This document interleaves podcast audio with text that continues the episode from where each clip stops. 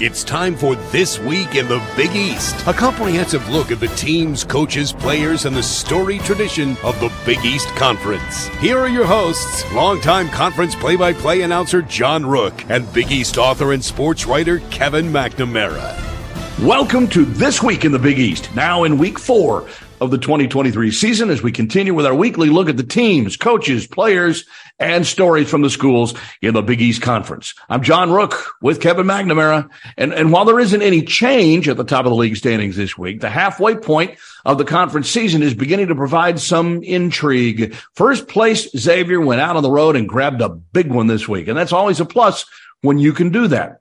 But the Musketeers aren't yet able to separate from Marquette and Providence in the standings. And if you've forgotten about preseason favorite Creighton, don't. The Blue Jays may have their mojo back. Kev, at this moment, it's a big four at the top. Yeah, let's talk about Xavier a little bit, John. The, the, question with Xavier, if there was any doubters out there, was can they get it done on the road? They had not played another top level Big East team on the road, and then they go into Gampel Pavilion in just a classic Big East back and forth game. Great victory. Now they have yet to play Providence at all, so they have two against Providence. They have to go to Creighton. They have to go to Marquette. So there's certainly an awful lot of tests left for the Musketeers, but right now, clearly the, the league's top dog. Although Providence may have something to say about that. Well, you know, the real intrigue actually gets started this weekend. That big four begins to venture out onto the road. We talked about this a couple of weeks ago. The road is always a tough place to play when they, especially when the contenders start facing each other. Now we mentioned Xavier. They got one on Wednesday night at UConn. Musketeers will uh, play at Creighton on Saturday. Yeah. Providence plays at Villanova and at Xavier next week. Marquette right now could be in as good a shape as anyone with home games coming up. Yep. Marquette has already had a, a couple really difficult uh, road games. They lost at Providence. They, they still have to go to Connecticut and Creighton, but they do have a nice stretch right now. They're at DePaul this weekend and then home games, Villanova, Butler. So opportunity to Marquette to maybe crash that top 10. Right now, they certainly look like a top 10 team to me, John. All right, let's hit the highlights in this week's Big East headlines. Wednesday night of the Big East this week saw Xavier pound on UConn early in Storrs, Connecticut, only to have the Huskies pound right back. Ultimately, X marked the night with an 82-79 win to make it 13 wins in the past 14 games for Xavier. Defending league champ Providence is keeping pace after finishing off a season sweep of Butler this week, but the Friars will soon be tested on the road. The key for Providence might come from the bench, which gave the team a huge boost this week as the road starts to take its toll. A big shout out to Georgetown this week. The Hoyas finally snapped the league record 29 game losing streak with a home win over DePaul. Some late free throws iced it Primo Spears led Georgetown with 21 points in that win. As of midweek, five Big East teams ranked in the top 35 of the net. Eight teams are in the top 90. In the KenPom metric, four ranked in the top 20, five in the top 31, nine in the top 100. Four Big East teams remain in the AP top 25 of the USA Today coaches polls this week with Xavier, Marquette, UConn, and Providence grabbing the attention of the voters across the country. As the Big East is only behind the Big 12 in the number of top 25 teams. Creighton is again receiving votes in both polls. Kevin, there's some status quo then amongst the leaders, as we've kind of alluded to. So when does this picture, in your estimation, begin to change and how do you think it might change? You know, John, uh, two things. I, I want to go back to that Xavier Connecticut game because I think that says an awful lot about the league. Uh, uh Connecticut right now is top 10 in, in both the net and the KenPom, and yet they have a losing record in the Big East. So uh, that says a lot about a what Connecticut has played so far. They've played an awful lot of top end teams, and the fact that this is a good team. They they have just been through a very tough stretch of their schedule. I think they have a chance to reverse things in February. It also told us an awful lot about Xavier. Xavier, we've talked about on the show week after week, uh, veteran, mature team, Sean Miller doing an excellent job. And the, the KenPom offensive numbers, I think are really, really interesting. Uh, right now, the Big East has uh, four teams in the KenPom offense top 15. That says a lot. That, that means uh, uh, actually, it's five of the top 23 as we wow. speak, including Marquette number one. They had the number one adjusted offense in the country. These teams are more offensive than we've seen in the past. Big East teams over the years, right, have been more defensive oriented. Right. Uh, these top teams are really skilled offensively. So to answer your original question, maybe the ones who show that they can defend on a consistent basis because they're so talented offensively. I was just going there. I think the defense still is going to be the, the determining factor and who ultimately wins this, you know, at the end. But with these high powered offenses, that's going to be the real intrigue and the real challenge for everyone down the stretch. Absolutely. And I think that's where Connecticut, you know, again, anyone who's, who says, well, Connecticut got off to a bad start and we're going to, no longer a top 10, top 15 type team. I, am not ready to go there just yet. I'm sure you're not either. No, not at all. Hey, thanks to our Westwood One affiliate stations for being with us this season. Thank you for catching us on Sirius XM. And if you listen on your favorite pod site, don't forget to subscribe, rate, and give us a review if you can. For more on the podcast, always visit our podcast site. It's twitme.buzzsprout.com. And you can always listen to the show online at westwoodonesports.com and on bigeast.com. Inside episode four this week, one of the true surprises, not just in the Big East, but maybe in the national picture as well, comes from Milwaukee. Marquette has seen big improvement from their entire roster, which equates to improvement for the team, of course. The architect of this build is Shaka Smart. He'll join us. We'll get the national perspective from the Athletic's Dana O'Neill, who has observed the Big East for a number of years and is now witnessing a changing of the guard in Philadelphia. And if you want a team guy, a glue guy, a good guy on your side, maybe look to Seton Hall, where Tyrese Samuel is ready to do whatever it takes. He joins us next. This week in the Big East. Coming up this week in the Big East Spotlight. Big East Spotlight. Time runs out. That's it. Seton Hall wins it. What a tremendous victory for the Seton Hall Pirates. Down by 17 in the first half down by 14 at halftime. They didn't take their first lead until the final two minutes. Casey Ndefo with a tip in with 1.6 seconds to go to put the Pirates in front, and they hang on to beat Connecticut 67 to 66. Welcome back to this week in the Big East. What's it really like to be an integral part of a team? You know, someone who can be depended upon, someone with experience, maybe a little savvy that you can lean upon. Seton Hall's Pirates has one of those guys. You call him a glue guy, you call him a big guy, you call him a smart guy, you can call him a role player.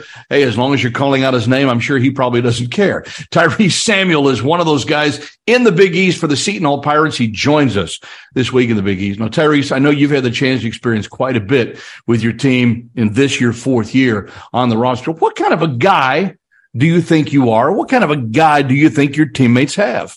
Uh, I think they got a guy with experience. Got to play with a lot of different great, a lot of great players. Uh, Myles Powell, Sandro Mamukelashvili, Jared Rhoden. I think that got a guy with experience, kind of knows the ropes around the school, kind of just a guy that's been around and just understands what a college basketball coach wants. You know, I've been around. I've got, I'm grateful. I got two coaches, so I got to see two different perspectives from two different people, and I feel like I'm able to teach and and show the young guys the ropes and also even newcomers from uh, new places. Hey, uh, Tyrese, can you tell the fans about your background a little bit? I, I know that uh, you are Canadian. You played at Orangeville Prep, but you also won a Maryland state championship down at Riverdale Baptist. Uh, uh, why did you go to Maryland? Were your parents between both both uh, locations? fill us in.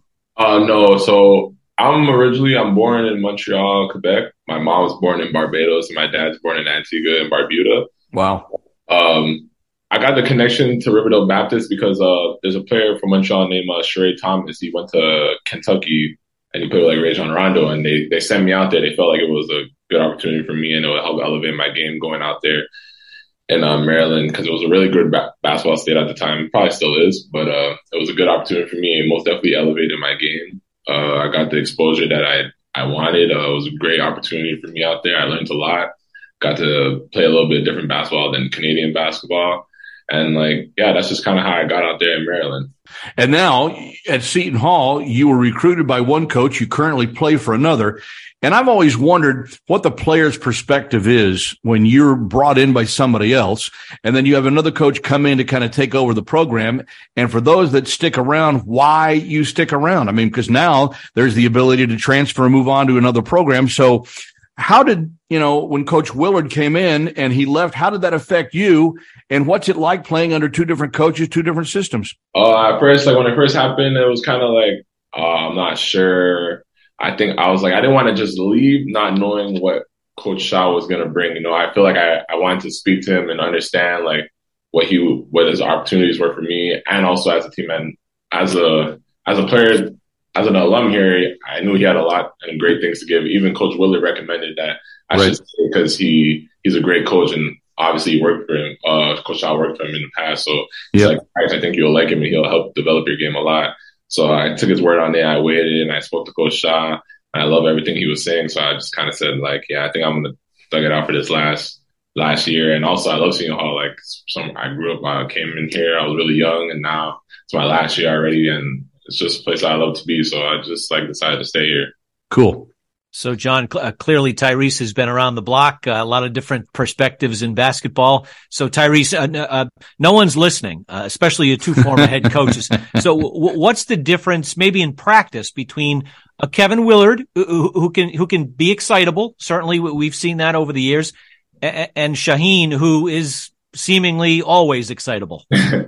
um, Coach Willard is a really calm guy. I guess it's because he's been here for so long, so I feel like he just knows what's like how it is, and like he, he, it seems like he doesn't even show like kind of like any emotion, but he just knows how to like get it done. Like, but Coach is a complete opposite, where he shows he knows how to get it done, but he shows huge amount of emotion, very intense, very like in your face, but like I feel like I, I kind of needed that sometimes because like some, Coach Willard was so laid back and he understood what was really going on, and Coach Shaw's just like everyone give it their all. Like I feel like as a player, I think I needed that, so that's why Coach Shaw was a good fit for me too as well. Gotcha. Tyrese Samuel, senior forward for the Seton Hall Pirates, joining us here this week in the Big East. All right, let, let's get to this team this year because I know it probably didn't start out the way that you wanted it to. You probably expected more of yourself, but now that it seems like you're getting used a little bit more used to Coach Shaw, as you like you guys like to call him. How has it gone lately? Can this team get to where you hoped it could go? Oh yeah, most definitely. I think lately we've started to click a lot more. I feel like we're gelling really well right now. And I feel like we're about to make a really good run right now. This last stretch of the Big East, we've been practicing well. You know, we've been talking a lot, trying to find things that we need to do better in the games to win us these games. So, you know, because obviously the goal is to make it to March Madness and do a deep run, just like how Coach Shaw did with St. Peter's, you know. So, and right. I know he's capable of doing that because he's coached a team and they did it. So I just think that we're able to do the same thing because we have a lot of talent. We're a very deep team, and it's like kind of like anybody's night, any night. So it's just kind of just go out there and play our hardest, and the limit for this team. Yeah, uh, Tyrese, I, I see your team when you guys really crank it up on defense. That's when you're at your best offensively can be hit or miss sometimes, but defensively, uh, be- best example is that second half against UConn. S- certainly a great a victory to build on. Uh, how do you see your team's defense kind of building throughout the rest of this season?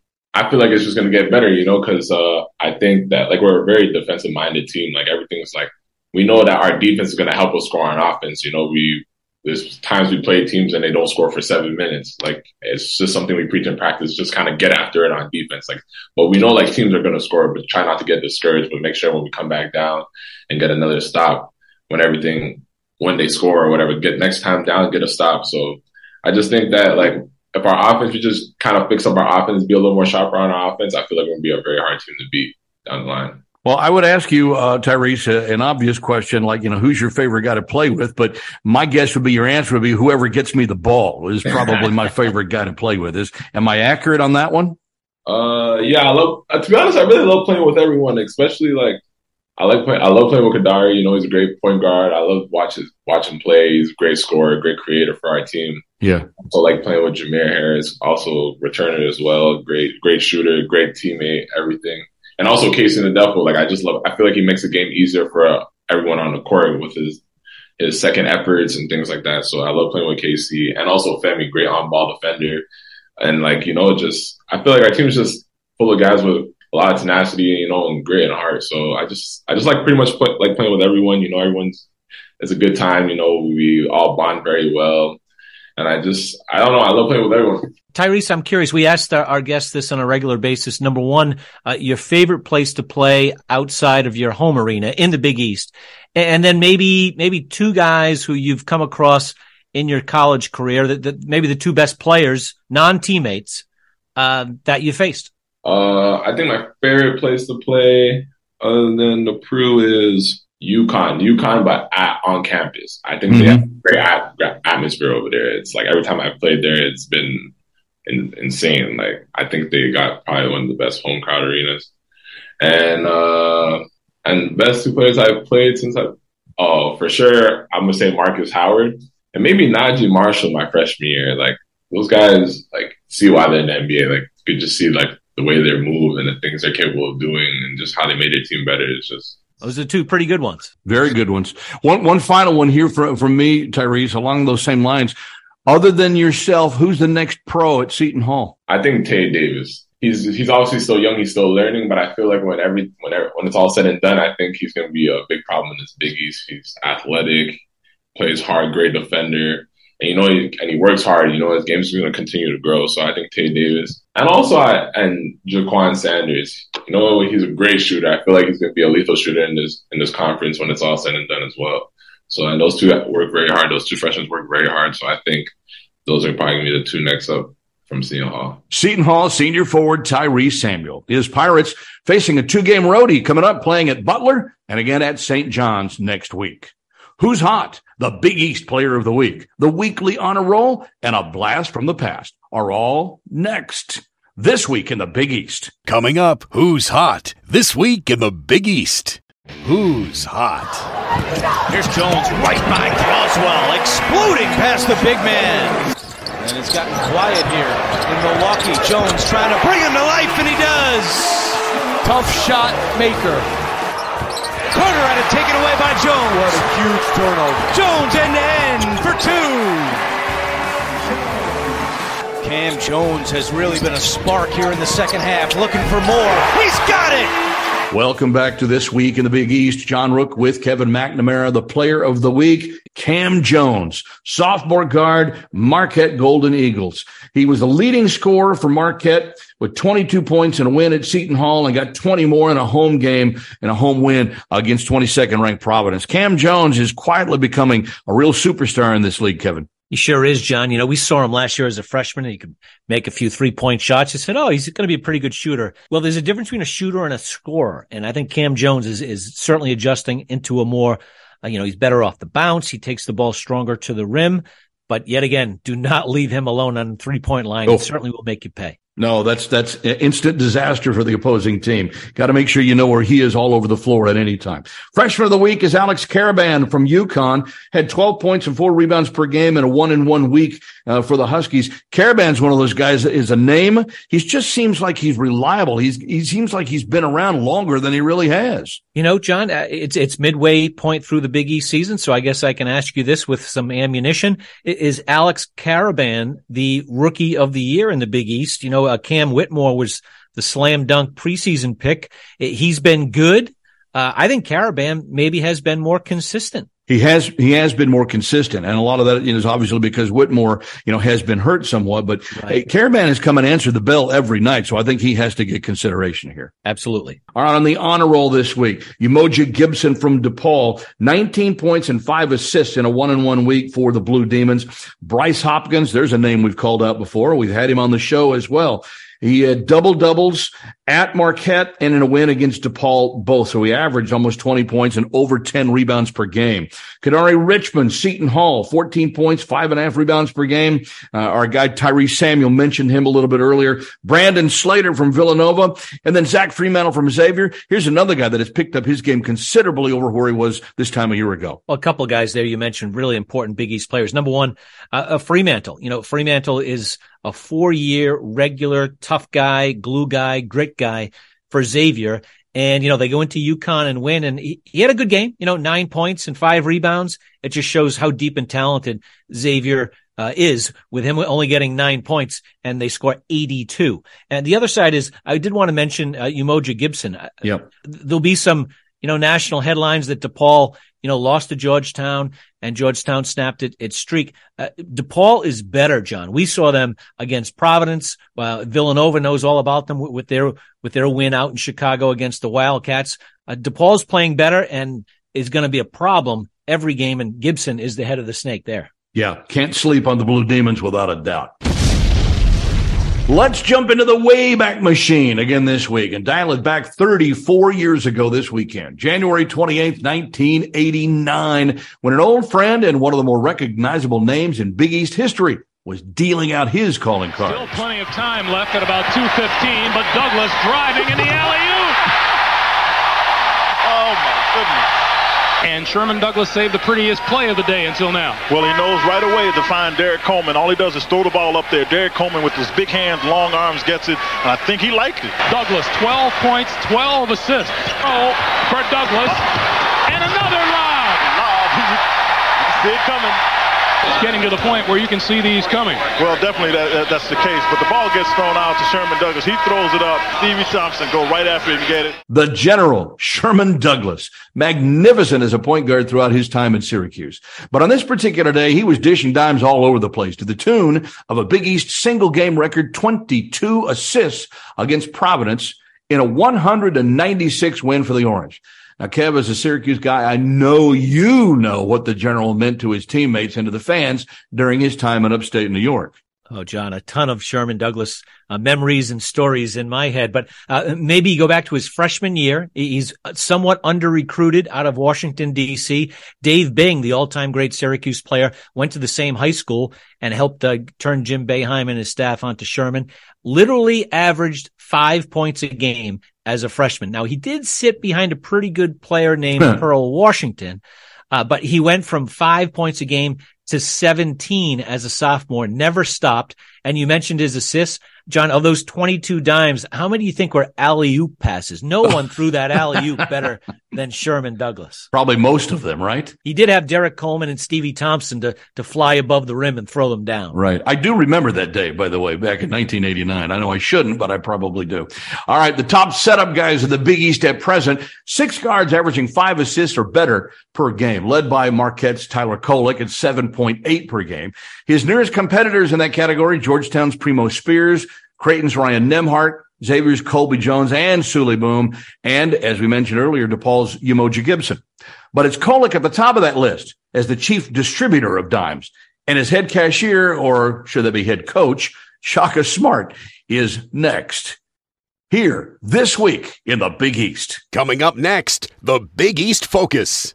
Big East Focus. Jones, baseline drive for They two. need a timeout. I mean, that was way easy. Cam Jones has really been a spark here in the second half, looking for more. He's got it! Welcome back to This Week in the Big East. One of the real surprises of the college basketball season has been brewing, pardon the pun, in Milwaukee, Wisconsin. The Marquette Golden Eagles were preseason picked for ninth in the Big East, made by the coaches, no less, with a couple of starters back from a 19 win team a year ago. But they did need to replace three of their top four scorers, and boy, have they done that thus far, with perhaps some breakout performances. Head coach Shaka Smart joins us this week in the Big East.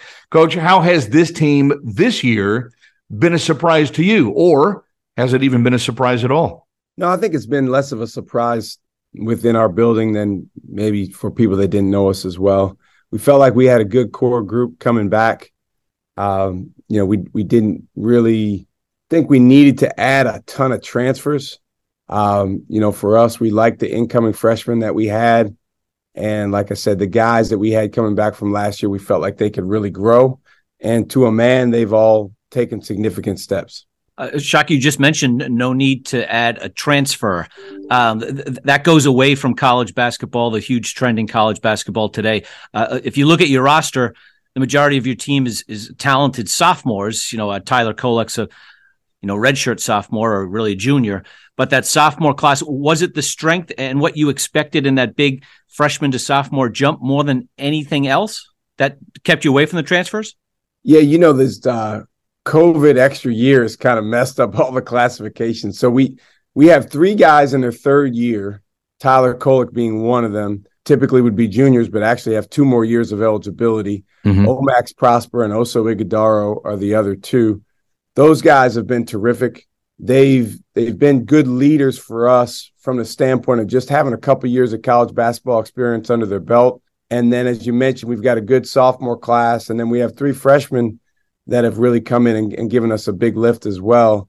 We just emphasize to those guys starting this summer, hey, let's try to grow as much or more compared to any team in the country between now and the end of the season. And then let's see how good a basketball we can be playing in late February and during the month of March. Sure. So it sounds like you kind of challenged you guys, and one of the guys that certainly has impressed, uh, in all honesty, coach here is is Tyler Kolek. He had a year under his belt playing another school, but then you brought him in here, and he was a fish taking to water. He runs your team. He controls your team. He literally is the head of the snake. And I'm, I'm wondering, you know, what your conversations have been like with him and what you envisioned from his role and has he fulfilled those? Well, first of all, he's got an unbelievable basketball IQ and a phenomenal work ethic. He's as much of a worker as anyone I've ever coached. So that's a heck of a foundation to start off with. And then, you know, I think the area where he's really, really grown compared to last year is his leadership and his relationships with his teammates.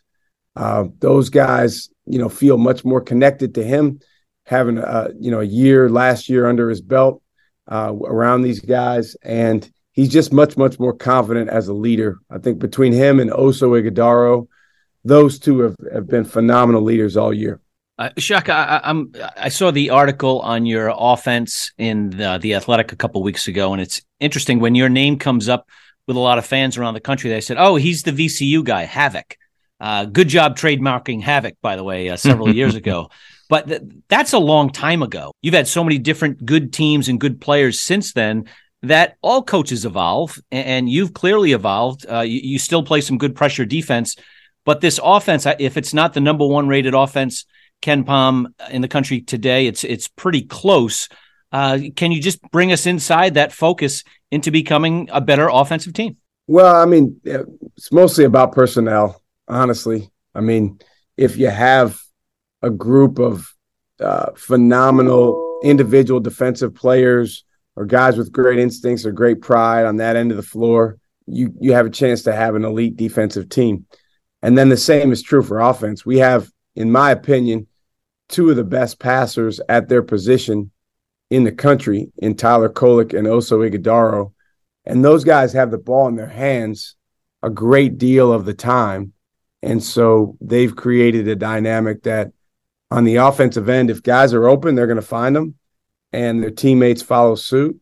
Um, and I think our guys have done a good job of really going after getting the right shots for us. Shaka Smart, Marquette head coach, joining us here this week in the Big East. We, have gotten about five minutes into this conversation, coach, and we haven't even mentioned uh, the uh, player of the week in the Big East Conference, which ought to give fans, I would guess, who don't know you very well, pretty good idea of the kind of talent, the kind of depth you have. But where has Cam Jones's improvement come? Because we've known from the time he stepped on your campus, he was a shooter but he certainly seems to be much more than that. He looks like he's one of those guys that really knows how to get himself open. Well, I think his biggest improvement actually has been his confidence and his maturity. You know, when guys come in as freshmen, uh, they really don't know what to expect. The freshman year is a roller coaster ride. He had some awesome moments for us last year. He also had some games where, you know, he played like a freshman and he was a little behind. Uh, but I thought he got better and better over the course of his freshman year. And I was really excited about the jump he could make coming into this year like Tyler Kolek and Oso Ighodaro, his work ethic has been phenomenal and his confidence has grown. I was just watching a a video uh, from one of our games early in the year because uh, I was looking back at what we did against somebody's zone defense and just the way that Cam carries himself now in late January compared to in November is different. And so I think he he's got an added swagger an added confidence, but also a maturity of I know what it takes to go create success for my team. Shaka, can you speak to the competition in the Big East and how the upper half of the league has separated a little bit? And it seems as if you guys, when you play each other, it's really interesting to see when, you know, a, Providence plays uh, Marquette, when, Connecticut plays Xavier, you can really see these teams getting getting sharpened and, and sharpened uh, for March. And I know it's a long way away from March, but uh, and you take one game, you know, at a time, one week at a time. But uh, this these groups of teams, do you see them all getting better? I do, but you know, sometimes teams get better and still lose. You know, I, I, mm-hmm. think a lot of it is relative to the schedule that you're playing in that stretch of 10 days or, or, or whatever it may be. You know, the interesting thing is you, you know, you've got five teams in our league that are, um, as you mentioned, and maybe separated themselves a little bit near the top. But at the same time, any of those other teams can beat you mm-hmm. if you're not at your best. And so that's the going to be the challenging thing, particularly as we go into the second half of league play, because as you know, the further you get, you get into February and deep into February and early March. Man, winning on the road is is really really hard. I don't care where you go. We've seen that with DePaul and how DePaul has has spiked right. uh, recently. We, we got uh, them Saturday, so uh, that's that's I, that's the one we're focusing on. I, I bring them up for a reason. Uh, you know, I know they lost to Georgetown this week, but uh, ask Providence, uh, ask Villanova, they're playing better. That's for sure. They are, and, they really, really are tough at home. Uh, they they play with a just a a better pace at home and, and, a better confidence about them, which is common of a lot of teams. But I, I think the easy thing this time of year is to start getting caught up in what everyone else is doing and how everyone else is playing. But again, our number one goal for our team is to grow as much as anyone in the country and to be playing our best when it matters most. And so that's what we've been focusing on this week. We don't have a, a midweek game, and that's what we'll continue to focus on moving forward. Marquette head coach Shaka Smart. The Golden Eagles will try to build on their 8 and 2 first half record in the Big East at DePaul, as coach mentioned this weekend, and then back home again against Villanova next week. The Big East national perspective is taking shape now that we're into the second half of the conference season. Surprises, reputations, sizing up potential dance partners for March. Longtime college hoop reporter and author Dana O'Neill provides her perspective next. This week in the Big East. Coming up next, the national perspective. The national perspective. St. John's has numbers off the off the miss. They can push it. And they are. Dylan Addae-Wusu lays it up and in as he goes basically coast to coast, changes speeds on the drive, and St. John's goes at 46 42. St. John's playing with tempo right now, Mick. They're pushing the ball off of misses. Welcome back to This Week in the Big East. It might be that one of the surprises this season has come from Philadelphia, where perennial contender Villanova has experienced some growing pains moving on from a Hall of Fame head coach. Veteran writer and Big East author Dana O'Neill has covered a big slice of Philly for a long time, presently covering college basketball, of course, and other items for The Athletic. She joins us this week in the Big East. Now, Dana, I, would kind of like to know what your thoughts are on how the transition from Jay Wright to Kyle Neptune at Nova is really going. How is it really going, in your opinion? Obviously, by the results, it's not going as well as anybody would like it to go. Um, but I think you have to step back from some of that and understand the whys. It's very easy to sit back and judge and like it should just be a piece of cake. It's not. I mean, they lost a Hall of Fame coach um, who kind of knew what he was doing. Uh, Justin Moore is not playing this season after tearing his Achilles. Chris Arcidiacono is playing more minutes than even Chris Arcidiacono ever expected to play it. You know, Cam Whitmore, their stud freshman, um, was injured and is still he's 18 he's playing like an 18 year old up and down. So there's a lot of explanations um, for why this hasn't gone so smoothly. I think the one thing that intrigues me watching villanova is some of the standard things that they were always really good at. They're just not doing like you know shot fakes. Like villanova was the shot fake king in college basketball. They're doing less of that. I'm not sure why what's going on there. They're just a little bit not connected, which very often, you know, under Jay Wright, that was their bread and butter. Like as, as talented as they were or were not, they were always on the same page. And it just doesn't feel like that's there. I think sometimes transition is hard. I think we assume that, you know, these things are cogs and you just keep rolling. Kyle Neptune is not Jay Wright and, and it takes some massaging to get used to a new voice. So I think that's the issue right now. I know that's mm-hmm. not really what anybody wants to hear, but I think that's what we're going through. Yeah, uh, Justin Moore would help a little bit too, Dana. I, I think, yeah. right. and, and, good luck to Villanova. Their next three at home against Providence, and then trips to Marquette and Creighton. Not to mention the fact on Sunday they got to play the same day the Eagles are in the NFC Championship at the at the Wells Fargo Center, so that might be their right. hardest challenge all right. season. well, M- Mr. Rook can worry about that when the team bus takes him up to the back door. Yeah, yeah exactly. I'm going to dodge the eggs. Hundred percent. Hey, Dana, who do you, I know this is an unfair question, but uh, who do you like in the Big East? So you know, here's the thing. I I still am curious to see a lot of things shake out right now. Obviously, I'm I'm really impressed with what Sean Miller has done at Xavier. And look, he he kind of got a great roster to work with, right? I mean, it's not been difficult in terms of like moving into what he had. I mean, they finished well in the preseason and or the NIT last year, not preseason, the NIT. So it wasn't like he was taking over disaster. I've been very impressed with Xavier, but maybe this is sort of prisoner of the moment. I was just at the Seton Hall Marquette game, and wow, was I blown away by Marquette.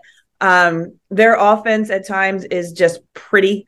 I mean, lack of a better word, they just run such great stuff. And I think their defense is starting to really understand what Shaka Smart wants and the way he wants them to play. They're disruptive.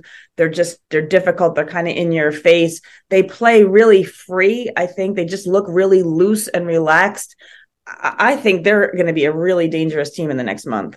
Dana O'Neill joining us from the Athletic uh, here this week in the Big East. John Rook with Kevin McNamara. So, you know, one of the things that uh, I like about you know talking with people who cover basketball from all over, not just in the East, of course, but is is the perspective angle where they compare to each other.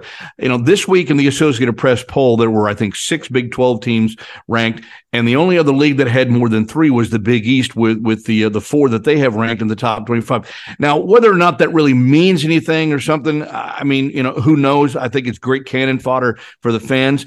Where do you feel like the Big East stacks up this year? Is the league as strong as it has been recently, or is it down a little bit? You know, I I still think it's pretty strong. I mean, is it like, you know, uh, do we know for do we have obvious Final Four contenders? I think for a while there we thought we did with UConn, right? Maybe they yeah. can get back on track.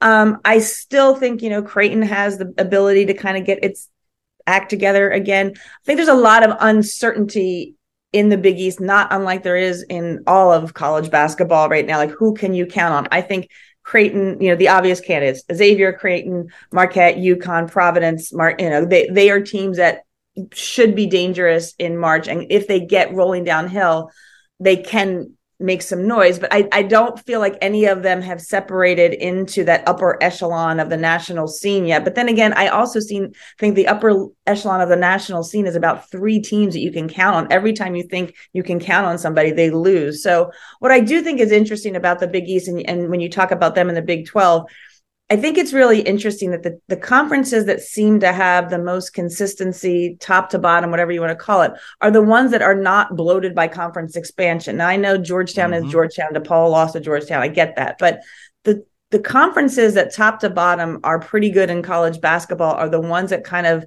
have kept it simple. And the Big mm-hmm. 12 has, and the Big East has. Dana, that, that's why we like to bring you on the show. You offer that national perspective, and yep. I, you're a thousand percent correct. Uh, the, the bloated conferences are obviously going to have some bad teams at the bottom when you have 14, 16 teams.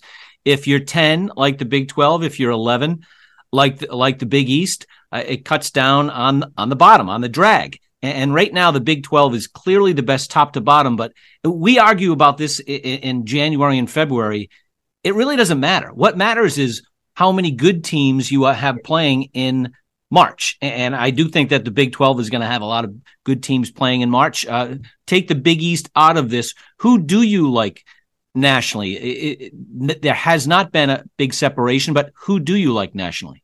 If I were picking a national championship team right this second, you know, on January the 25th, I would pick Alabama, which is bananas, right? um, yeah they have um, great athleticism across the board. They have a top three pick in Brandon Miller. They defend, which they you know they used to be pretty lazy about defense. They defend way better than they used to. They've got shooters all over the place. They're beating SEC teams not just by a little bit, they're beating them by 20. You know, I love Purdue. I love watching Purdue play. I just get nervous about Purdue getting into March and you get in a team that can kind of get at Zach Edey a little bit more or double him or do whatever, how are they going to respond? Can they defend well enough? I love Houston the way they defend, but can they score? I mean, they lose to Temple. I don't know. Um, I feel like I need to find somebody though in the Big 12 to fall in love with because the league is so good. Mm-hmm. Um, but it's they're all beating each other up right now, so it's hard to see any separation. I, I thought at the beginning of the season I was mad at myself for not picking Baylor to be better than Baylor. Um, and then they lost and they looked a little bit messy. But watching them against Kansas the other night, you know, their guards are playing terrific. Their bigs are big. They're good.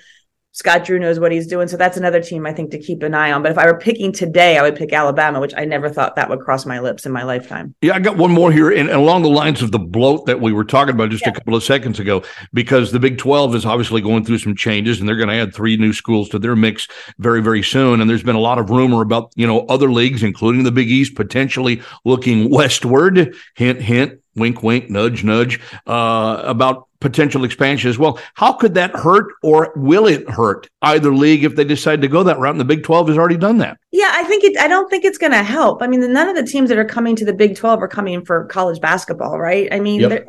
Is there anybody that's coming in that makes you like really super excited? I mean, yeah, mm-hmm. Cincinnati's had its moments. I get it. But other than that, like Houston, Houston. right. Okay. Houston, fair. Forgot. Um, but bigger is not always better. I mean, I, I, don't know. Like I look at the ACC, and the ACC is like disgusting. Like it's not good. Uh, top to like I, I refuse to sit there and have anybody tell me that even you know let's get behind Clemson as being a really good basketball team. No, they're just in a really crummy league right now. Um, I don't you know so I don't know. I think I think the Big East, as long as they're sensible and choose schools that remain committed to college basketball and not schools that are going to be committed to college basketball or say they have been and that are already primed for the level of competition that the Big East offers, I think they'll be fine. Like you look at somebody like Loyola of Chicago, who everybody was hot to trot about, right? Mm-hmm. It's not going so well in the A10. Do you do you want them in the Big East? I don't I don't know about that. Sure, Gonzaga is out there. What a wonderful concept it's 3000 i have to go to gonzaga in a week and a half and i'm like ugh it's a really long ride it's just not convenient. And i don't know how practical that is. Like to make gonzaga work you have to find west coast partners. So then do you lower your standards simply to add gonzaga? And is that worth it? That's i think the question you have to ask yourself. Thanks dana. The Athletic's dana O'Neill, who also recently authored the big east inside the most entertaining and influential conference in college basketball history. You can buy that book on Amazon.com. Who's got next? The big games, the matchups, what lies ahead on the road to potential success? That's next. This week in the Big East. Coming up, who's got next? This week in the Big East.